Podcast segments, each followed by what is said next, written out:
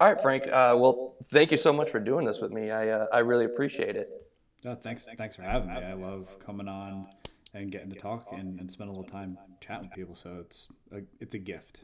well, I, I, appreciate it. You know, when I uh, when I first started this podcast, uh, you were actually on my short list of people that I would have loved to get on because uh, as a comic creator myself, I'm you know I just look at what you're doing not only with Dead End Kids but with your um, uh, with your anthology uh, project Grief, and then now with No Heroine, Uh, just everything that you're doing is just not only really inspirational, but just uh, you know remarkable. So you know, I'm just really honored to have you on here, and I'd love to kind of pick your brain and see kind of how you went from someone thinking about making comics to someone who's you know really doing it at a really high level.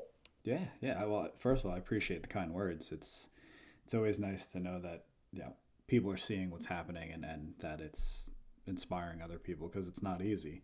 Um, and and me getting to this point was it was a lot of work, um, and I'm glad it's it's paying off and, and people are taking notice and it's helping. Yeah, I uh, you know one thing that I've noticed because um, you know I kind of see a lot what you're doing on social media and stuff, and one thing that I think is really cool is how active you are with like the collectors in different groups and how you want to give them. Uh, like the variant covers and the, the extra perks? Is that something that you have always wanted to do, or is that like a conscious decision? Kind of how how does that go about? Uh, you know, it's it's a process. It evolves, um, and it's evolved over time. Uh, if we could just rewind for a second, give a little context. Um, for my day job and for you know my my life career that's not comics, uh, I work in marketing. Uh, I've pretty much only ever worked in marketing, but in, in various kinds of marketing. Uh, but in my, my current position, I work at a startup here in San Francisco. Uh, we're a financial technology company that does loans for underserved uh, people in the US, people who have a hard time accessing credit because their credit history is, is short or because they're uh, not ideal borrowers. Um, and I am the sole marketing person for the company. So uh, it's it's a lot of me doing a lot of different things. Uh, primarily, it's it's web marketing, sort of search engine optimization and, and content generation and, and, management, which is, which helps with comics in general. Um, but it's it's a really sort of breakneck kind of job. We're, we're trying lots of experiments and, and doing a lot of you know sort of data collection and stuff like that. Really kind of mundane, boring stuff. Um, but it's it's primed me to be a really thoughtful uh, comic book marketer in a lot of ways, and and one of the biggest takeaways from working in like a small scrappy company like this is that audience acquisition. You know, the, the fans you have and the fans you'll get is is a hundred percent the the responsibility of the creator, um, and that's kind of led me to kind of trying to think outside the box and, and figuring out where people are and, and what they're looking for in a book and, and how I can deliver that and, and sort of onboard the most people onto, you know, for lack of a, a, a better word, because I don't really like this word, but for lack of a better word, uh, onto my brand. Uh, so onto Dead End Kids, onto Grief, onto No Heroine. Um, and and I think that that approach has been really helpful um, in in bringing new people into sort of awareness of, of myself and my projects. Yeah, I think um, you know this branding word sometimes is kind of um, kind of like a dirty word, and like the creative person, I think, and everyone doesn't want to use it um, or, or want to like latch onto it. But it's something that every creator needs to do because if you're not the biggest cheerleader of your work, I mean, who else is going to be? Exactly, exactly. I always I use this sort of analogy or, or, or comparison a lot, um, but uh, it's it's my favorite one. Um, if if you're the next Alan Moore and you write the next Watchmen and, and no one knows about it, doesn't matter, right? You have to people have to know, and and like that again is the responsibility of the creator. Getting your name out there and getting the names of your books out there is is on you, and the the more you put into that, the more you're going to get out of it. Yeah, and I, I definitely kind of um, I, definitely see seeing you do it from your like the variant covers that you're doing with No Heroine, which are all awesome by the way. Like the collaborators that uh, you've got on board with that stuff has just been uh, just really inspiring to see. It makes me want to reach out and do better things with the books that I'm creating, as far as like getting variant covers and uh, reaching different audiences. Um, but kind of I'd like to just rewind just a, a little bit. How did you go from um, someone who's going you know in the tech industry and working in startups to someone who's also writing comic books? How did that kind of how did this kind of transformation kind of happen for you?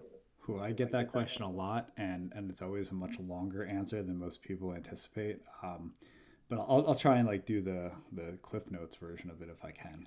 Um, so I've been reading comics for like regularly as a, a, buyer and collector and fan like for for about 20 years. Um, I've been into comics and comics related stuff longer than that. I grew up on Batman the animated series and TMNT and, and Spider Man and X Men the animated series. Like you know, I'm a, a, '90s kid through and through. Um, but uh, when I got to high school, uh, I started collecting like for for real. Um, and I just I loved what comics did. Um, I always wanted to be a writer since since as long as I can remember, and I, yeah, I, I like all kinds of writing, narrative, uh, poetry, prose, uh, nonfiction. Like I, I, I kind of like it all. I just like the the puzzle of putting words together. Um, but uh, around the time I was 17, 18, I was like, I think comics comics is the way I want to do it. Um, and then I went to college and I essentially built my college career around the idea of preparing myself to make comics. Um, so I've got four degrees. Uh, the first two are a, a general English lit degree. Uh, figured studying story would help. Uh, I have a communications degree because I figured that was kind of like the missing link between, you know, taking literature into the modern world. You know, like how does that look? So I've done a lot of journalism. I ran my school's newspaper so I could learn print design and, and print process, you know, pre- prepping files for print, um, project management, what it's like to collaborate. Uh, then I went to grad school. I have two graduate degrees, uh, one in sort of general creative writing and then an MFA in poetry, which surprisingly was the most helpful of all the degrees for me personally when it came to making comics. Uh, then I graduated uh, my second grad school term in January of 2011 and for about five years, I did nothing. I made zero comics. I had a, a few false starts, um, but uh, life happened. You know, like you, you get out of college, you start working a full time job, and you're commuting, and and you know, social things. Uh, maybe you find you know a boyfriend, girlfriend, partner, somebody who's who's in your life and taking up a considerable chunk of it, and you don't mind, um, and and kind of yeah, comics for as much as I always had them on my mind kind of got away from me. Um, and then in late 2005, I was at a job that was was awesome. I was at a software company in New Jersey where I grew up.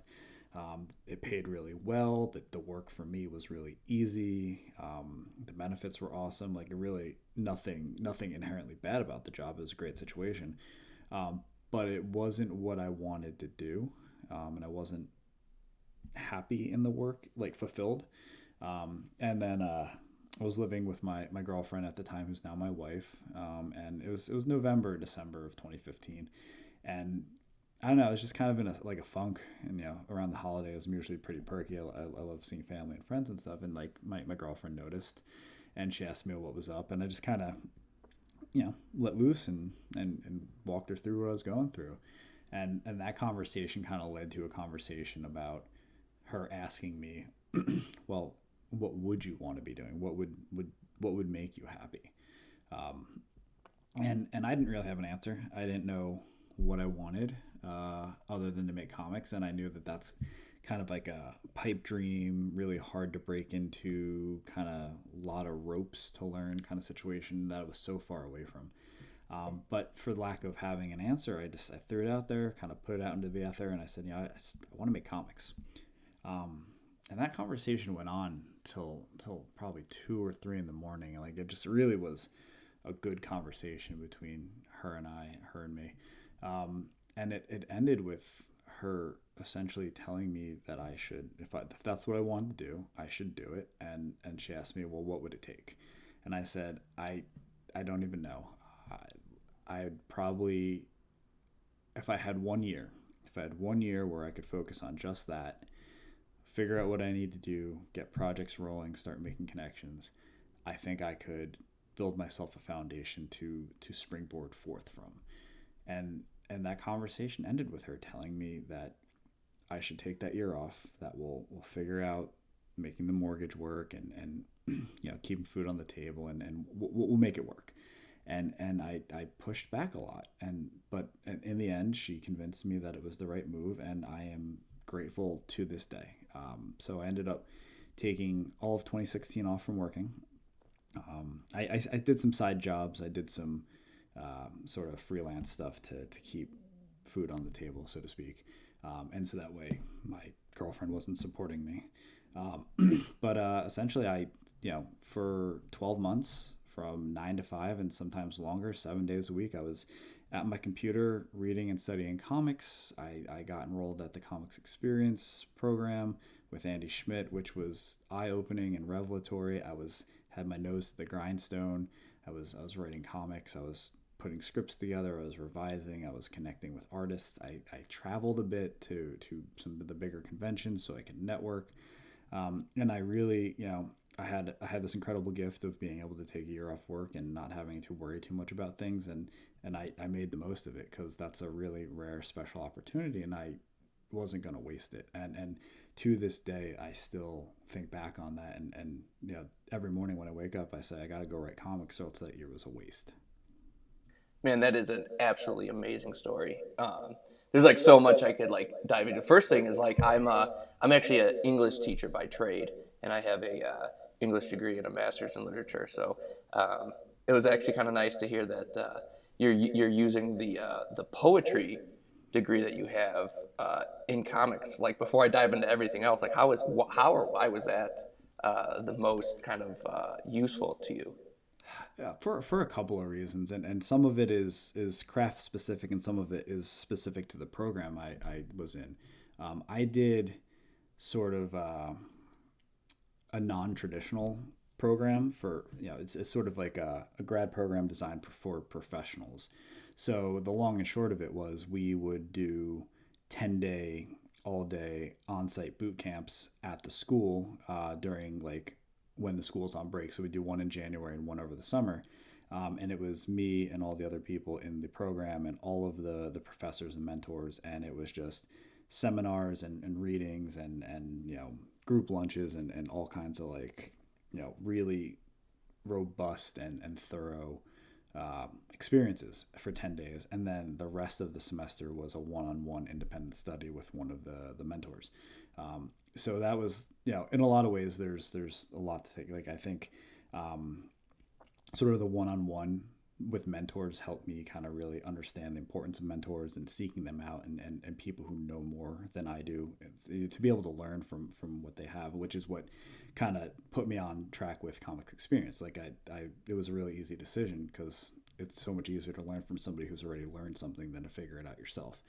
Um, but also the the writing process for poetry for me was really really heavy with revision. Like that was a really big part of it, and and, and taking feedback um, when when I write poems, which I don't nearly often enough anymore, but it's it's very much about getting a draft down, no matter how good it is, and then the real work starts when you go back to revise, turning lines around, moving things around on the page, rearranging, throwing out stuff that doesn't work, sort of writing toward the right version of something, and like that's all stuff that I do with comics. Like for me, when I'm writing like a four issue miniseries. Um, it's it's you know I, I for one week I just write every day as much as I can and get it out. Like I just vomit out the draft, and then I let it sit for a while, and then I come back to it, and then I start revising and and taking things on and off the page, turning around lines of dialogue, trying to find the best version of a scene, um, and and like that's all because of what I learned writing poetry. Like and and it's super clear to me that, that those two things are inherently linked. Yeah, I know uh, Andy. I don't know Andy Schmidt personally, but I know um, of him in comic comics experience, and I know they. Uh, one thing I um, I saw they have the comic um, archive, um, comic book archive, and then actually your script is it for grief? I think is in there yeah. that I saw. And one thing I thought that was really interesting that um, separated right away I saw that was different from your scripts with a lot of the other scripts in there is that kind of your your um, scene kind of your panel description if you will uh, is, is really short and kind of concise is that something that you've honed along the way uh, or is that something that you were just playing with as you uh, just started? Because I think Grief was your first uh, kind of published, big published work, right? Yeah, it's it's, it's the first ten things I ever wrote. Uh, it's yeah, I, I I have been very lucky that I've never written a script that hasn't been made so far, uh, and and so far everything's on its track to be published, which is pretty cool. Um, and that's that's just me being tenacious. Like it's not that it's necessarily good. I just I grind really hard to make things happen. Um, but uh, when I was developing my my script template, um, I, I, pulled from a lot of sources and and kind of thought about like what works for me on the page, and and I am very much a person who likes to work under pressure.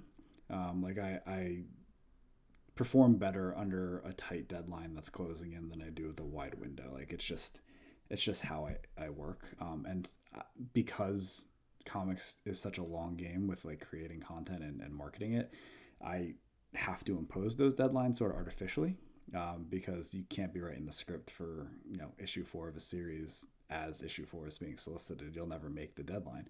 Um, so a lot of my script format is about uh, making sure that it is concise and clear. Um, especially since a lot of the artists I work with aren't native English speakers or first language uh, English speakers. Uh, Nenad who did half of Grief and who did all of Dead End Kids, uh, he's Eastern European, um, and his grasp of English is really good, but it's not it's not like a, a, a back one on one back and forth that, that goes well every time and perfectly and there's sometimes clarification needed. So i just uh, because i worked with him so early I, I, got the benefit of, of realizing that like it, clarity is more important than like having little jokes in there for the artist. Like i've seen scripts where where the artists and, and the writer are, are buddies and they kind of yeah it's, it's very comfortable and lax and, and you know a lot is playful. And, and for me that that's distracting. Um, so i just i go for like what's the clearest most concise way i can tell what needs to be in this this panel?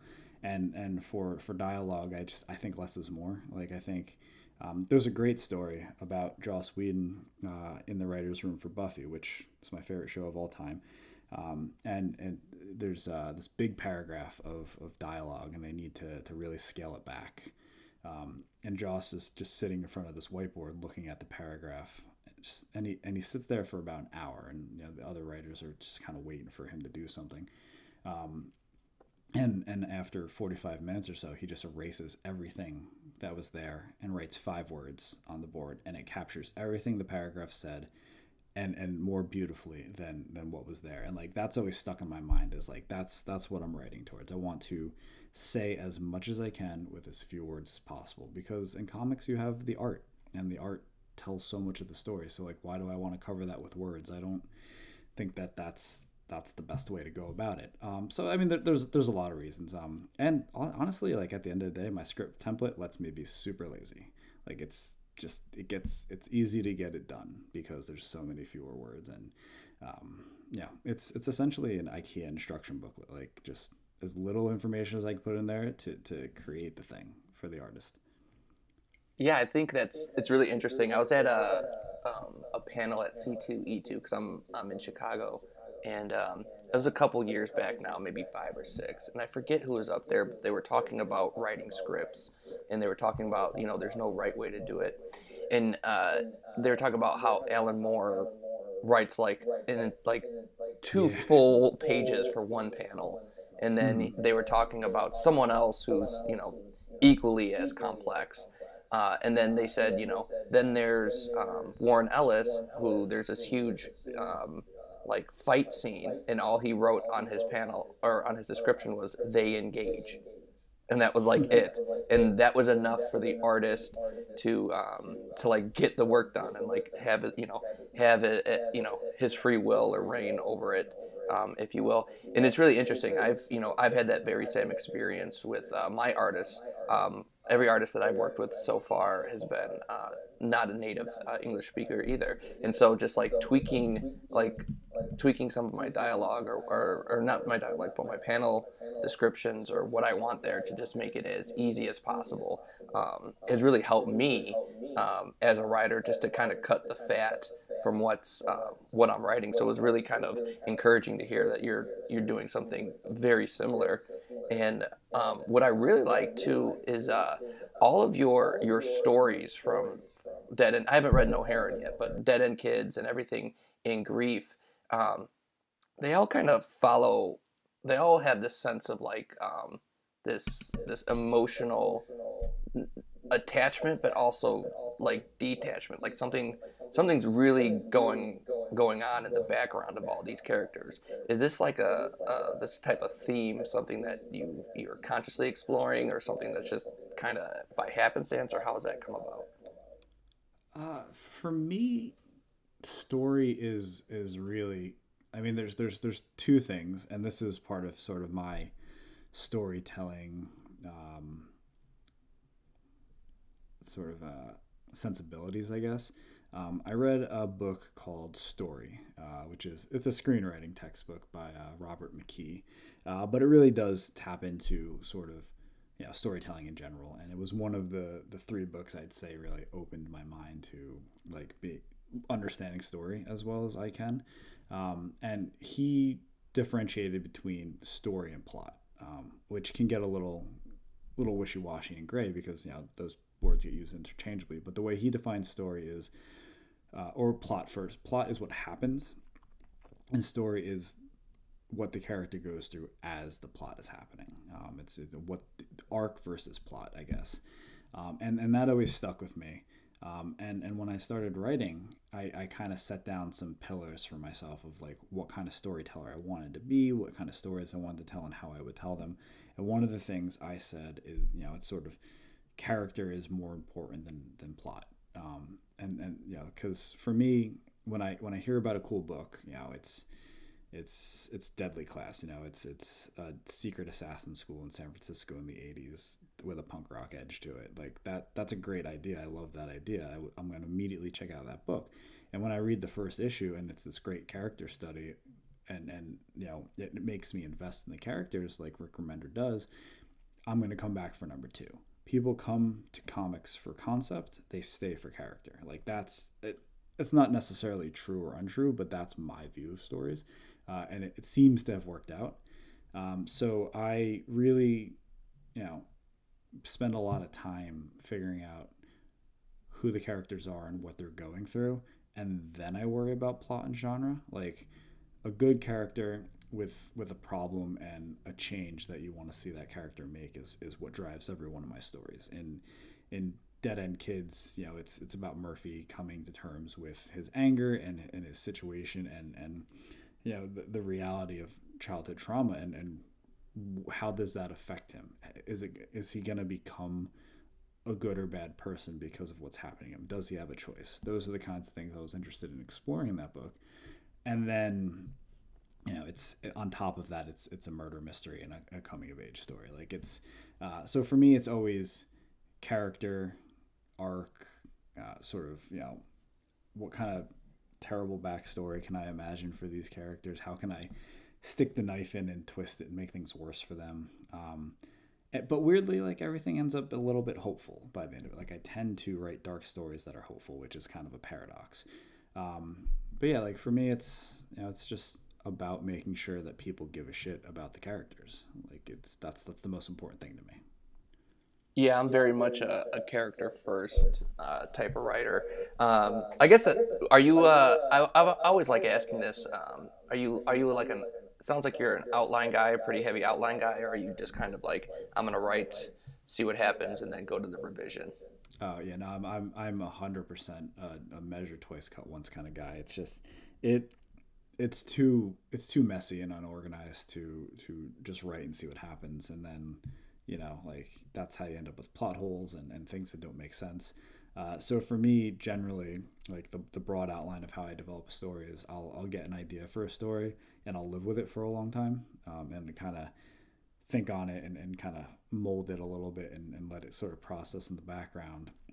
And then eventually like i'll i'll feel like I have enough to, to start with. Um, and then it's a re- I've got a, a, really great system in place for, for how I develop stories, questions I ask myself, um, sort of, you know, ha- tricks for how I build out the cast, etc. And I, and I go through those motions and work towards writing uh, sort of a, an issue by issue long form version of the story and then sort of retroactively breaking that into pages, and then then the scripting happens. Uh, I'd say scripting is 20 or less percent of the process for me, maybe even 10. Um, if, if you're going to separate the first scripting from from the, the revisions. Um, but yeah, it's I am so much a planner.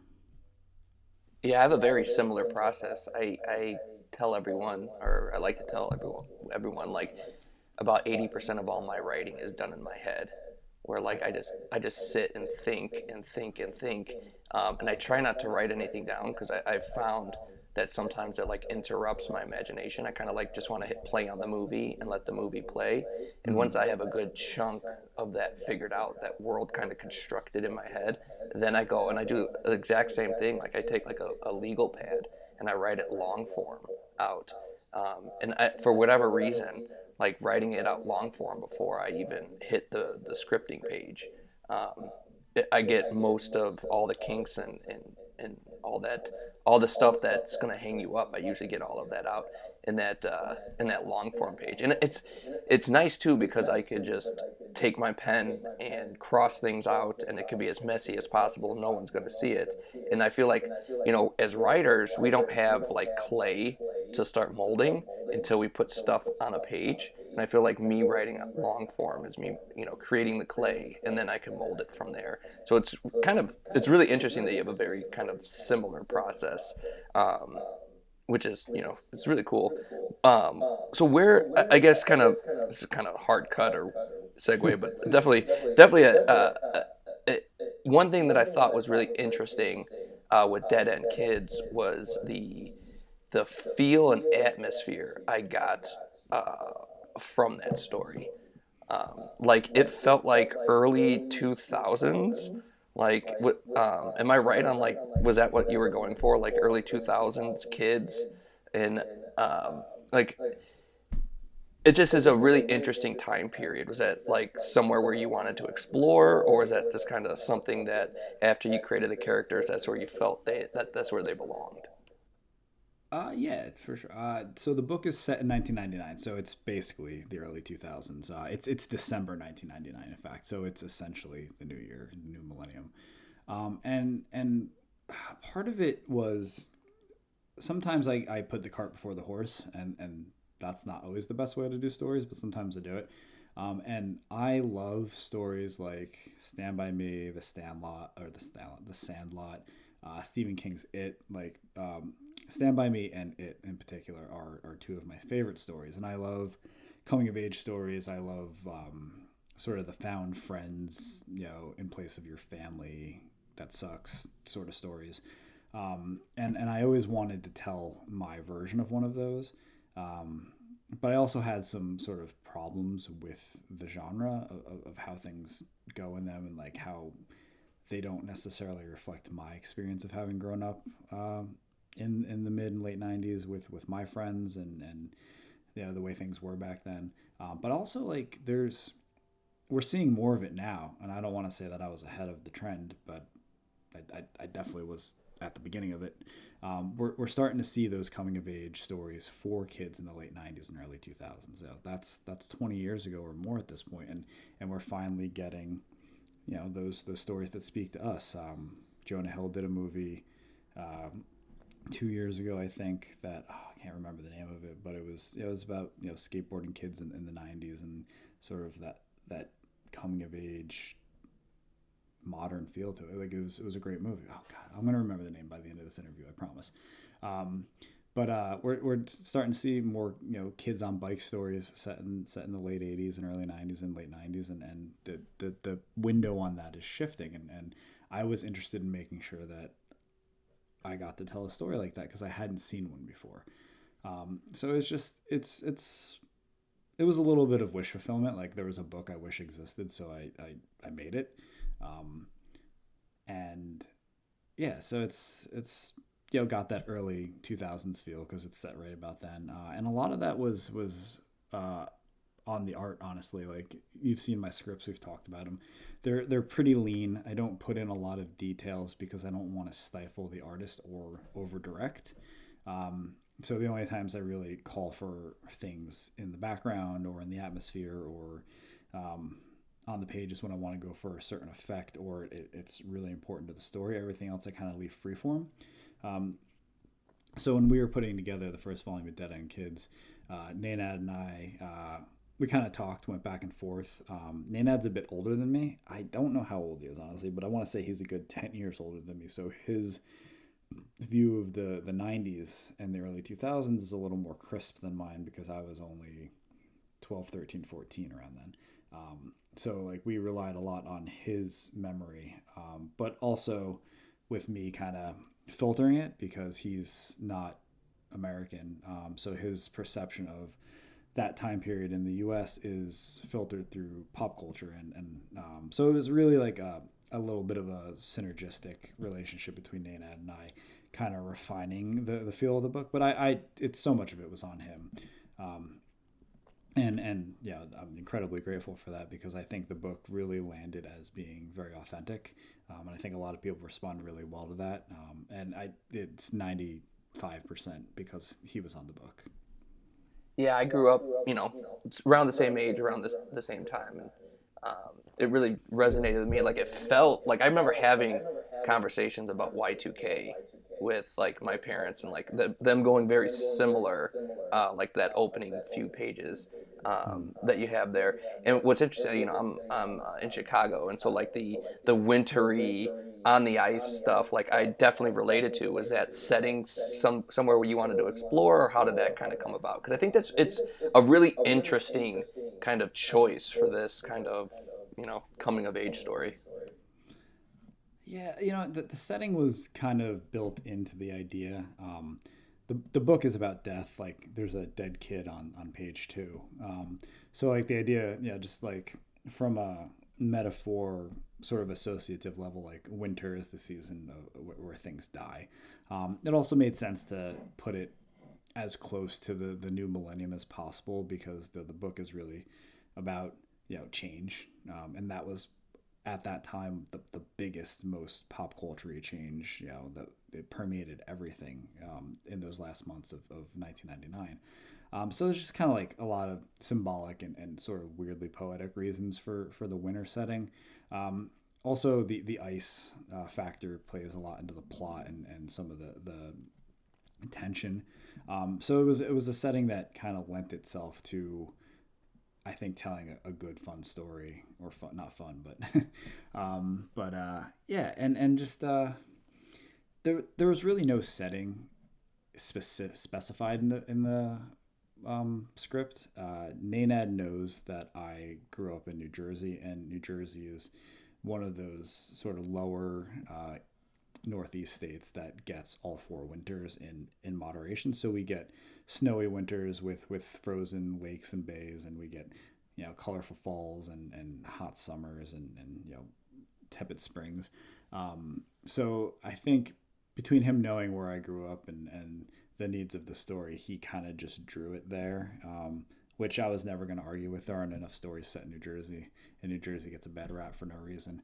Um, so yeah, just I mean, it, it was a lot of poetic reason and a lot of convenience reason uh, for setting it there, and and just a little serendipity. You know, you can't you can't plan everything, but you can always take the winds that give themselves to you.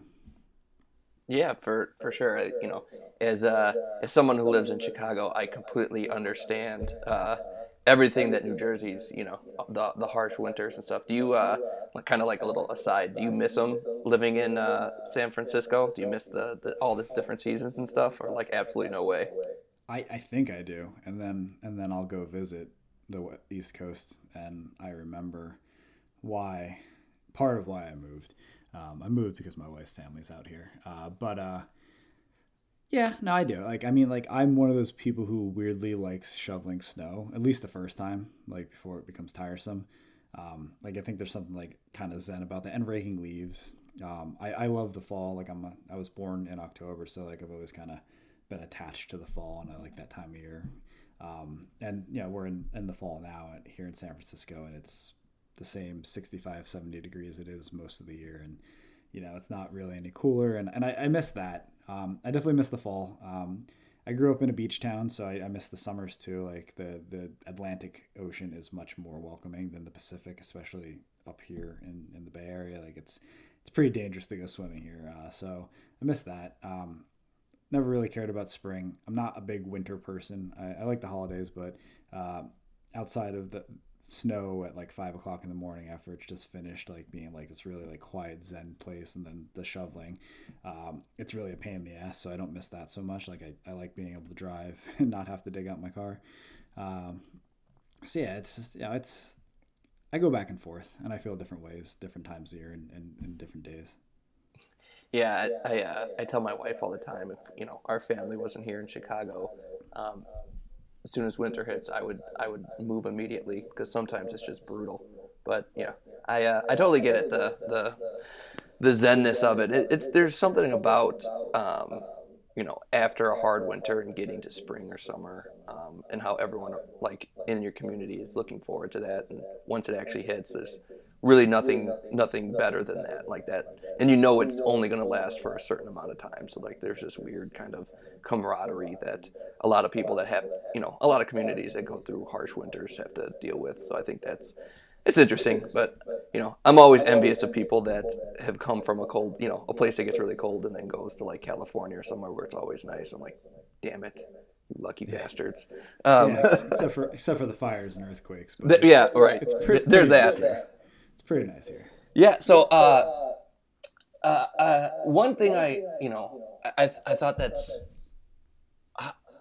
I've always wanted to ask because I think it's, it's really interesting was, was a story like Dead End Kids, which is like a, a, a coming of age story. There's, you know, it, it's a, it's a drama, if you will. Was that hard to get made as a comic book? Because, you know, it's not, it's not, you know, your typical, you know, superhero comic. It's not yeah. a superhero comic book. Yeah, I mean, in in a lot of ways, it's it would be a hard sell. I think versus when I pitched it uh, two years ago or more at this point. Um, it would be an easier sell now with like things like Paper Girls having done really well and Stranger Things, like the kids on bike genre kind of flourishing. I think Amazon's got an original book called uh, Youth that did really well for them. Um, so I think that at the time it was much harder sell than it would be now. I still think books like that are a harder sell than than you know a, a, a all out crime book or a heist story or, or you know superheroes or whatever. Um, I think I set myself up to make it easy though. Um, first and foremost, Grief uh, was also published by SourcePoint Press the, the year before and did really really well for them. Um, for everyone listening, Grief is it's a short story collection. It's the ten short stories that I wrote first in my career. I put them together as a collection, um, and it was critically well received, um, and it sold really well for it was. A- anthologies are really tough. Um, talking about the grieving process and and heavy topics like that can be a really hard sell.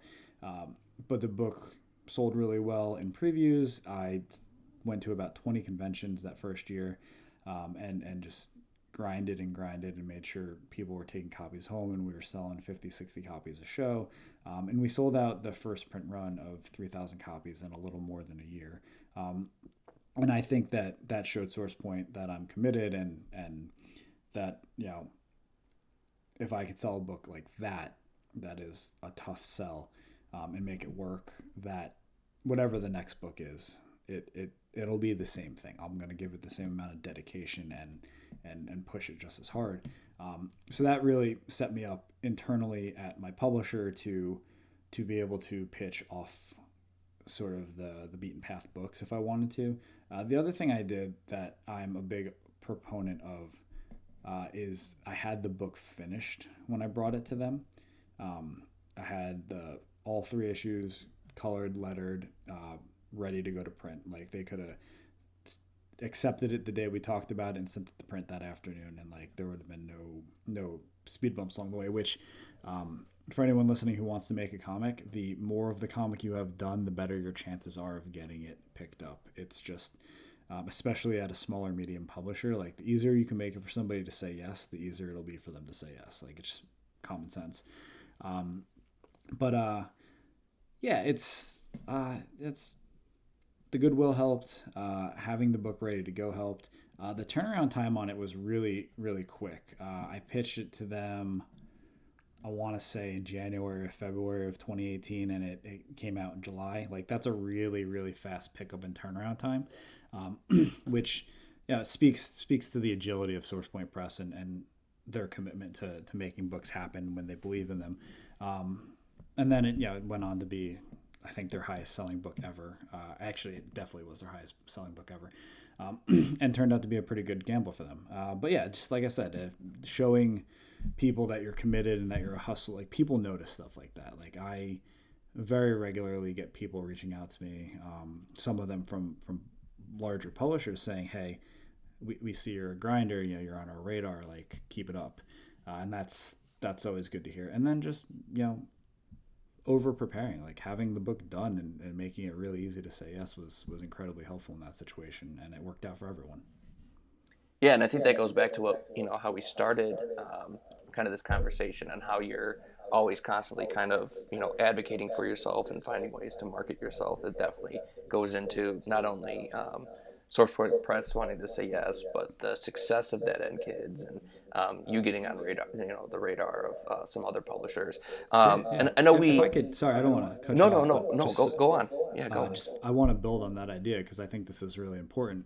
Um, it, a lot of people really shy away from talking about like what they've got going on, and because they think nobody else wants to hear about it, and and and and nobody cares, and that you're just kind of filling their Facebook feed with noise or, or wherever you're talking about. And I think that that is bullcrap. Like that is that's a like a defense mechanism. It's a lie we tell ourselves because we're we're not confident.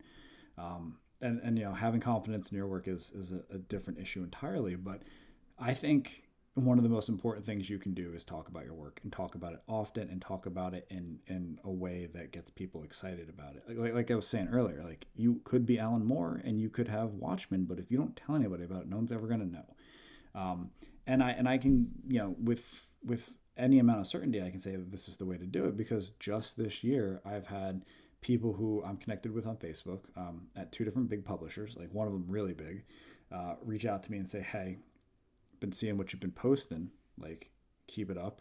Um, it's it's not falling on deaf ears, and you know it's led to two opportunities to pitch books at bigger publishers. And if I wasn't talking about what I was doing and, and getting people excited, like you know, those doors would have never opened. Uh, will those opportunities pan out? Yeah, you, you never know, but you know, it's that's less important than being able to get the opportunities, right? Once you get the opportunities, you can continue to get the opportunities. But if you never talk about your stuff, who, who's gonna be at Marvel or DC or, or Dark Horse and be like, hey, this guy, you know, he's, he's putting good good stuff out and, and I've seen it and let, let's give him a shot. And and I, I won't confirm or deny that those are any of the publishers. Yeah, no, no worries. Uh, I guess you know I, I, think it's super important that people people hear that you know if you're not your biggest cheerleader, you know no one else is. And uh, I guess if you could give like one tip away for how to um, you know someone who isn't really good on social media or isn't really good about talking about their work, if there was like one tip you could give someone, you know what would it be to kind of help them out?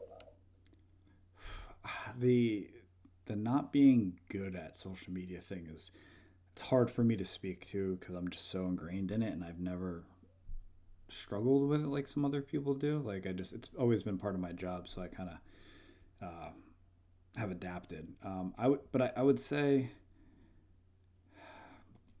like I was saying earlier, audience acquisition, like your readers, your fans, like that is your responsibility. You need to go find them. They're not going to find you. Um, and we were talking earlier about you know being in facebook groups and, and, and being engaged. Like i spend a lot of time on facebook every day hanging out in the the groups i'm a part of the different retailer exclusive groups the, the different collectors groups and engaging those people and getting to know them and building relationships. Um, i've got a, a really robust you know group of people that i i have connected with and, and engaged with and who i'm on the radar of but that didn't happen overnight. Like this, I've been doing comics for four and a half years. Uh, it'll be five years in April, and it's been an uphill battle, but it's little by little, right? Like you don't need a thousand readers tomorrow. You need one new reader today.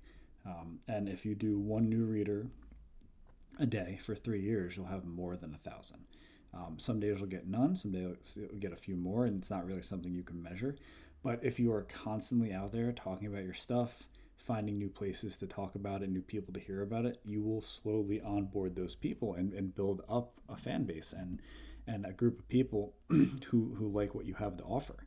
It's not going to be for everyone. Maybe it's not going to be for a lot of people, but as long as you're little by little adding more and more, it'll eventually amount. And and that's that's the, the truth of building anything. Like you don't you don't just do a stroke with a paintbrush and get the Mona Lisa. You spend 40 years honing your craft and building up skills and, and building towards it. And then, then you put in the hard work and it happens. The same thing's true of making a comic. The same thing's true of building an audience. The same thing's true of finding success.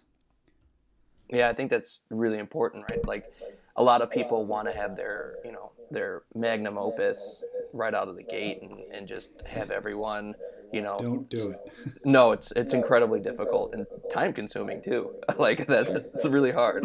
Uh, but like I, I have talked to a lot of you know uh, up and coming writers and, and I, have tried to give my two cents with uh, you know um, what I've gone through as you know uh, independent you know creator myself and the one of the biggest lessons I try to tell them is just start small, which I think is really, I think what you did with grief was uh, really kind of brilliant. Is you did start small. You got a bunch of little things knocked out of the way and turned it into kind of one big uh, thing. Uh, was that something that you were planning on doing with grief, or was it something that after you had all of these stories, you decided to kind of put them together? Uh, it was definitely not something I planned. Um, I took that comics experience class in excuse me uh, April of 20 or from February to April of 2016 um, and I and I left that class with a polished edited script that I had gotten feedback from Andy on and and that I was confident was good. Um, and for the rest of 2016 I, I wrote and connected with artists and, and was, was putting out these these portfolio pieces these five page stories uh, that I could, you know, spend a lot less money on um, than making a miniseries. Uh, cr- learning craft, learning like my process, learning how to, to work with collaborators. Um, I always I always liken it to going to the gym, right? If you want to go in the gym and you want to get real buff and you want to put up 300 pounds on the bench press, you're not going to walk in a little skinny ass guy on day one and do that. You're gonna get in there and you're gonna put the, the bar on the bench press and you're going to do the 45 pound bar and then you're going to add weight and then you're going to add more weight and over time you'll get stronger and you'll keep adding weight and you'll get eventually to your goal if you keep at it. For me five page stories were five pound weights and now i'm doing 120 pounds you know 120 page stories and more. Um, so like that was that was what i was getting at when i started. I just wanted to get better and, and use these little pieces as you know ways to experiment and, and grow my craft um, but also build up a portfolio you know like I, I had to kind of not realistic ideas about what it would get for me back then. I thought maybe if i had a, a strong portfolio i could get a like a five page story in a marvel annual or something which yeah it's not unheard of but it's not really a, a legitimate likely path forward for most people. But I, you know, it's it, it got me where I needed to go. And I put together this portfolio. Um, and around the time I had written and produced five or six stories, I kind of printed everything out on, on you know printer paper and laid it out on the office floor of my house, or uh, and and kind of looked at it in, in space, like what what what had I written, how did the things kind of fit next to one another, and I was looking for opportunities for what I would want to do next. Yeah, do I have I have I done a sci-fi story? Have I done a, a magic story? You know, wh- where are the holes? Where where can I improve? Um, and as I was moving those pages around in real space, I started to realize like they kind of mapped to the five stages of the grieving process, which is something that's always been really fascinating to me. Um, uh, da, da, da, oh, what's his name? Um, oh, I'm gonna lose it. Uh, he, a writer whose name is escaping me and will come to me, uh, did a five issue miniseries uh, when Captain America died in, in Civil War. It was called uh, Captain America uh, Fallen Son or Civil War Fallen Son. And it was five one shots. Each one dealt with a different Avenger dealing with one of the five stages of the grieving process. Um, and I Jeph Loeb, that's his name. Um, and I and I always liked that idea, like that organizing principle for how we grieve. Like it's it's not perfect, it's not the way everyone experiences, but I liked the idea of the structure of it, and it always stuck with me. And I kind of recognized it in my own work. And at that point, I started planning stories um, to kind of fit that mold. Um, and about the same time, I started to realize how expensive it can be to make comics. You know, e- even at the indie level, when you're not paying like Marvel and DC page rates, like it's still really expensive, especially if you're not selling comics to, to bring in income to kind of supplement the creation. Um, so I, I started getting this idea that I would do something, uh, you know, a Kickstarter, uh, an indie zine, something to kind of make some of the money back that I was spending so I could reinvest it in making more comics. Um, and try and make it more sustainable because remember I wasn't working that first year or not full time. Um, so uh, I got the idea to create the Grief anthology short story collection and do it as a, a, a Kickstarter kind of around the same time. Um, but it wasn't something that I had set out to do. Um, it, it kind of you know serendipity came upon me, and and also by necessity, right? Like I said, it's it's really expensive, and um, I, I did it as a digital only Kickstarter, so like it had very low overhead. Um, a lot of the sort of rewards and assets I, I made, and it didn't really cost anything to produce them. Um, and the, the Kickstarter did incredibly well. It made like three times its goal and, and was funded in 10 hours. It was it was a pretty wild success and, and an atypical one because of the digital only format. Um, but yeah, so that's that's sort of where grief came from. It was a, a lot of different things. It was me experimenting. It was me sort of realizing what it could be and and realizing what I needed it to be at the time. Um, yeah, and and I think that like you're saying, it's it's smart to start small because it's cheaper. You can make mistakes. Uh, you can have a portfolio and and you can build towards those bigger things. Yeah, and I think Justin Jordan has said something similar to, to this, and kind of what you're getting at too, is that um, grief was then your your greatest business card, right? You could give that to yeah. other people. You use that um, as a as a proof to SourcePoint that you you know you could deliver the goods and it allowed you to get Dead End Kids out which allowed you mm-hmm. then to get No Heroine out which is allowing you to do you know uh, your next projects which i know we talked about before you came on uh, you kind of wanted to talk about uh, something new that's coming up yeah so um, well first let me let me say that uh, you brought up justin uh, justin's a friend of mine uh, and he was actually one of the first people i ever met in comics in a professional capacity uh, in April of 2017, when Grief was on Kickstarter, I went to my first convention as a, a professional creator uh, to, to network and, and, and mingle and, and make, you know, meet people. Uh, and that was actually C2E2, your, your backyard. Um, and Justin was one of the people on my list of uh, people I wanted to connect with. And, and um, he's, he's been, he's been a, a friend ever since. Uh, we're not we're not super close or anything. We don't hang out, um, but we see each other shows. We, we, we, we chat. We get along. Um, he was one of the people who uh, read Dead End Kids uh, when it was before it was being promoted and, and lent a, a, a, pull quote for it. Like he's, he's a great guy and I, I love him. Um, but uh, yeah, so uh, we are recording this in advance. Uh, but by the time everyone hears this, uh, we will have announced uh, a follow up series to Dead End Kids, uh, Dead End Kids, The Suburban Job. Uh, and um, I'm, I'm excited to, to get it out there. It's, it's, it's, it's my first sequel. Um, I think it's a better story. Uh, the pitch is pretty cool. It's it's it's incredibly personal. I think it's going to speak to a lot of people. it's the story of three kids in 2008 uh, dealing with the sort of long term fallout of 9 11 uh, while having to do a heist, uh, which sounds a little over the top, but uh, essentially it's, it's three kids who are all the surviving relatives of people who died on or because of 9 11. So we've got a character who's the, the daughter of a first responder who died uh, at Ground Zero. We have the brother of an army soldier who was killed in Afghanistan. Uh, and then we have a, a, young Pakistani American woman who's dealing with sort of the the darker side of America, the sort of racial fallout, um, and, and, some of the things that come along with that. Um, and it's like I said, it's it's a it's a follow up series. It's it's a we took sort of a true detective approach to it. Uh, so it's a new setting, new time period, new cast. Uh, but if you've read the first book, you you know the the tone and feel and, and type of story it's gonna be. It's it's it's kids coming of age, crime. Um, this time it's a heist instead of a, a murder mystery. Kind of wanted to switch it up a little bit.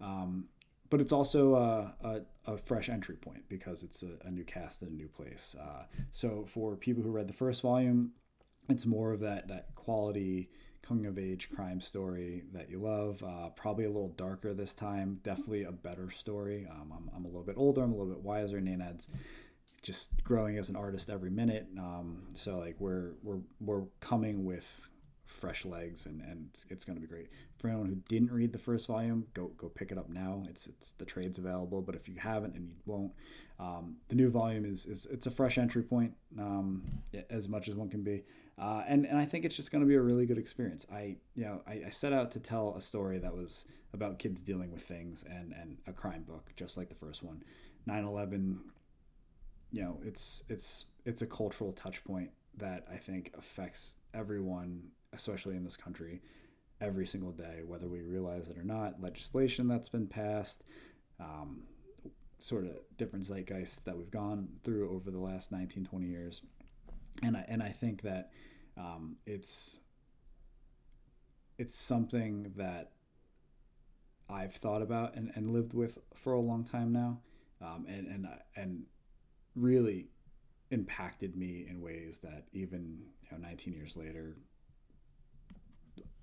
20 years removed, um, I'm still realizing every single day. Um, that all said, I, I told myself early on that the, the point of the story was not to kind of like make 9 11 porn, uh, for lack of a better phrase. It is, it's there, it's part of the story. The story set seven years later. Um, I, I made it a point not to show it a lot to to to to bring it on every page and make it be part of every line of dialogue. Um, we, we establish that this is this is what's affecting these kids, um, and then we move forward. And I leave a lot up to the reader to interpret and and bring their own sensibilities about the, everything to it. Uh, and I, I wanted to make sure we did it in a really respectful way that didn't make it about that thing, but about how it affected people. Um, and, and I think that we were really successful in, in balancing that out and, and, and telling a really good story. I was just proofing uh, the last script for, for Nenad before I send it to him for, for art. Uh, and I think that this is, I'd be surprised if this isn't my best selling book, but also the book that is the, the best received. Um, I think that it's a really special book, and I think that it's going to speak to a lot of people. Man, that's uh, that sounds awesome. Like I'm already like intrigued. I can't, I can't wait to read it as a fan of, of your work and a fan of the first Dead End Kids. Um, it seems awesome. I love the the uh, kind of true detective approach to it. Kind of same same general overall tone and feeling uh, with a new set of characters and cast. I really think it's interesting too that you chose uh, 9/11, which is this like big kind of cultural kind of turning point uh, for this one. And the first one had Y2K, which was a very similar uh, feeling, where the was like this these big uh, I don't know like um, seismic. You, you use words like so I like that word. I'll use that. These big zeitgeist mo- uh, moments in our uh, in our culture were those things that um, you've always kind of saw yourself working with, or just kind of worked with the overall tone of the book you're trying to write. Uh, you know, it's. I'm not sure. I'll, I'll be honest. Like, I'm not far enough removed from from the suburban job yet to kind of have that kind of wide view of it. Um, I do know that when I was writing the first volume of Dead End Kids, um, the kids in the book were a little bit older than I would have been in 1999. Um, I was born 87, so I was 12 and they're 13, 14. Um, so, like, th- their maturity was just kind of like a, a, step up from from what a 12 year olds would be and they were kind of getting into the next phase of their life uh, except for ben because he died. Um, but uh, the, with the the kids in uh, the suburban job uh, when when 9-11 hits they are four five six um, and and the story jumps forward seven years to when they're you know 14 15 um, or maybe maybe I got those those ages and dates wrong, but uh, they're they're they're in their early youth, uh, maybe six seven, and then they're in you know the first year of high school when when the book picks up, um, and and I'm a little more in tune with that. Um, so you know I end up being a little bit older than those kids would have been in, in 2008 but I can look back at it a little bit differently. Um, so the the Y2K stuff is like I was saying earlier is a little a little fuzzier for me than it was for Nenad, um, and and the the sort of zeitgeist around it is it's part of the story, but it's not the the engine of the story. Uh, similar to how uh, 9/11 ends up being the emotional engine for the suburban job. Um, so I, I'd say that. Uh,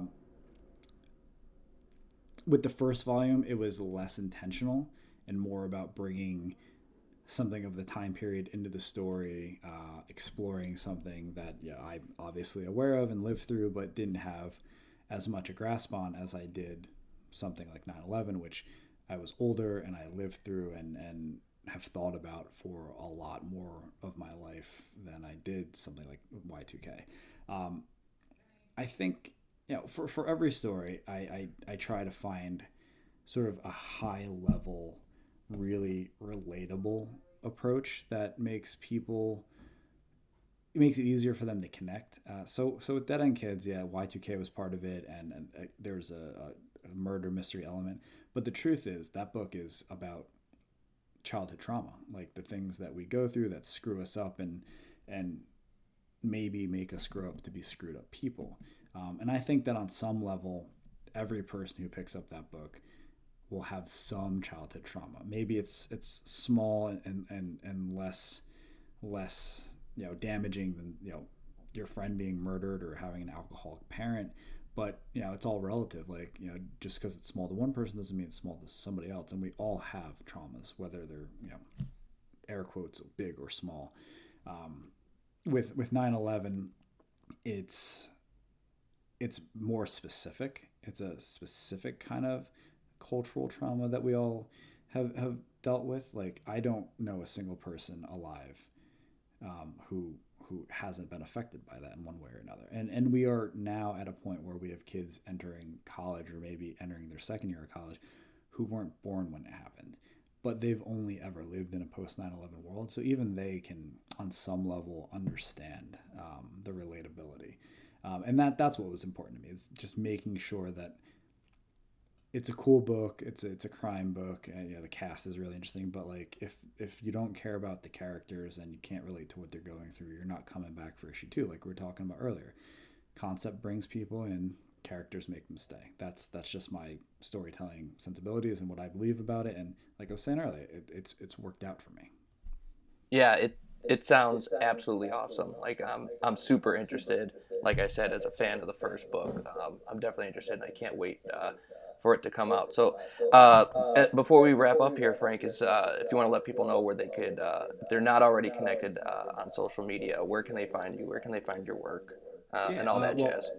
Well, let's let's start with the suburban job. the book is gonna, it was just announced at the beginning of October. Depending on when you hear this, that may have been a day ago, a week ago. Um, it'll be up for pre order in November and December of this year, and the first issue will come out uh, at the end of January. Uh, it'll run for four issues, so January through April, supposing nothing goes wrong with, with shipments and whatnot. So, um, if the book sounds interesting to you, um, if you're an old reader who loved Dead End Kids 1, if you're a new reader who likes crime books or coming of age stuff, um, if you like really good emotional stories that are to stick the knife in and, and, twist it a bunch of times. Um, definitely check the book out. Just go into your shop, tell them you want the new Dead End Kids book, you want the Suburban Job, you want the new Frank Gogol book. Um, any of those will, will, get you the book. And, and make sure you pre order it. Um, with every book I've ever put out, uh, pre orders have gotten and better and, and, and bigger with each book, which is awesome. But every time a book comes out, I've, I've always got people reaching out to me after the, the order cut off or when the book comes out saying, Hey, I didn't pre-order Can you help me get it? And I have to, I have to tell those people, no, like that's the, this is a pre-order system. Like this is the way things work. So if you hear about a cool book, it doesn't even matter if it's Dead End Kids, Suburban Job. It can be the new Spencer and Locke book from Action Lab or, or whatever Vault's putting out, you know, just make sure you pre-order the books you, you, you hear about and are interested in. It's super important to every part of the food chain of comics: retailers, publishers, distributors, creators. Um, so so pre-order your comics. Uh, putting my soapbox away now. Um, for anyone who wants to keep up with me, I'm, I'm on all the social media, the you know Twitter, Facebook, Instagram. Um, if there's one place I think that you know will give you the most value with the with the least intrusion, I think uh, I run a newsletter. Uh, we've got about a thousand subscribers on there, uh, and and it comes out every two weeks, give or take, and it's sort of a distilled version of everything I have going on, what I'm working on, what's what's up for pre-order. Um, appearances if they ever come back, you know, store signings, conventions. Um, it's all right there, straight to your inbox. Uh, you don't have to worry about algorithms or anything. Uh, if you want to subscribe to that, there's links on my Facebook and on my Instagram. Both of those are just at Frank Gogol. Um, or you can, um, if you're not just sort of like a, if there's no swastikas in your your profile picture and you want to send me a friend request, maybe you're a a, a, a, future creator and you want to pick my brain a little bit, absolutely feel free to send me your Facebook friend request. Um, that's just you know Frank Gogol, like Facebook slash Frank Gogol. Um, so th- there's lots of ways to connect. I definitely recommend the newsletter um, if you want everything distilled nice and easy twice a month. Um, that's that's the best way to do it. Awesome, man. Well, I appreciate it, Frank. It's uh, it's been awesome talking with you, man. And uh, you know, I can't wait for Dead End Kids two to uh, come out, man. Me either. I am super excited. I, I think that this is really the best thing I've written, and I, I say that about every book, and it's probably because I feel like I'm getting better with each book. But there's really gonna there's something special about this book. I think people are gonna it's really going to resonate and, and it's going to speak to something that we're we haven't talked enough about and it's kind of all you know the, the, the damage from from that that terrible day and but it, but it's also a cool heist story like you know who doesn't like a good heist story um, so I, I hope everyone listening who who it sounds interesting will will just get out there and, and pre-order it in, in November and December and and and hopefully I'm proven right. Yeah, I'll put uh, I'll put links to everything in the show notes. Uh, Frank, thanks again. I uh, appreciate you uh, coming on. Thanks for having me. This, you know, it's, it's your Saturday. It's your time. It's you're gonna edit this. You're gonna promote it. I, I, I appreciate every part of that because, you know, I just get to hop on and talk, and, and you're doing all the hard work. So I, I appreciate you. no worries, man. I, thanks, man. Uh, I'm gonna stop recording right now.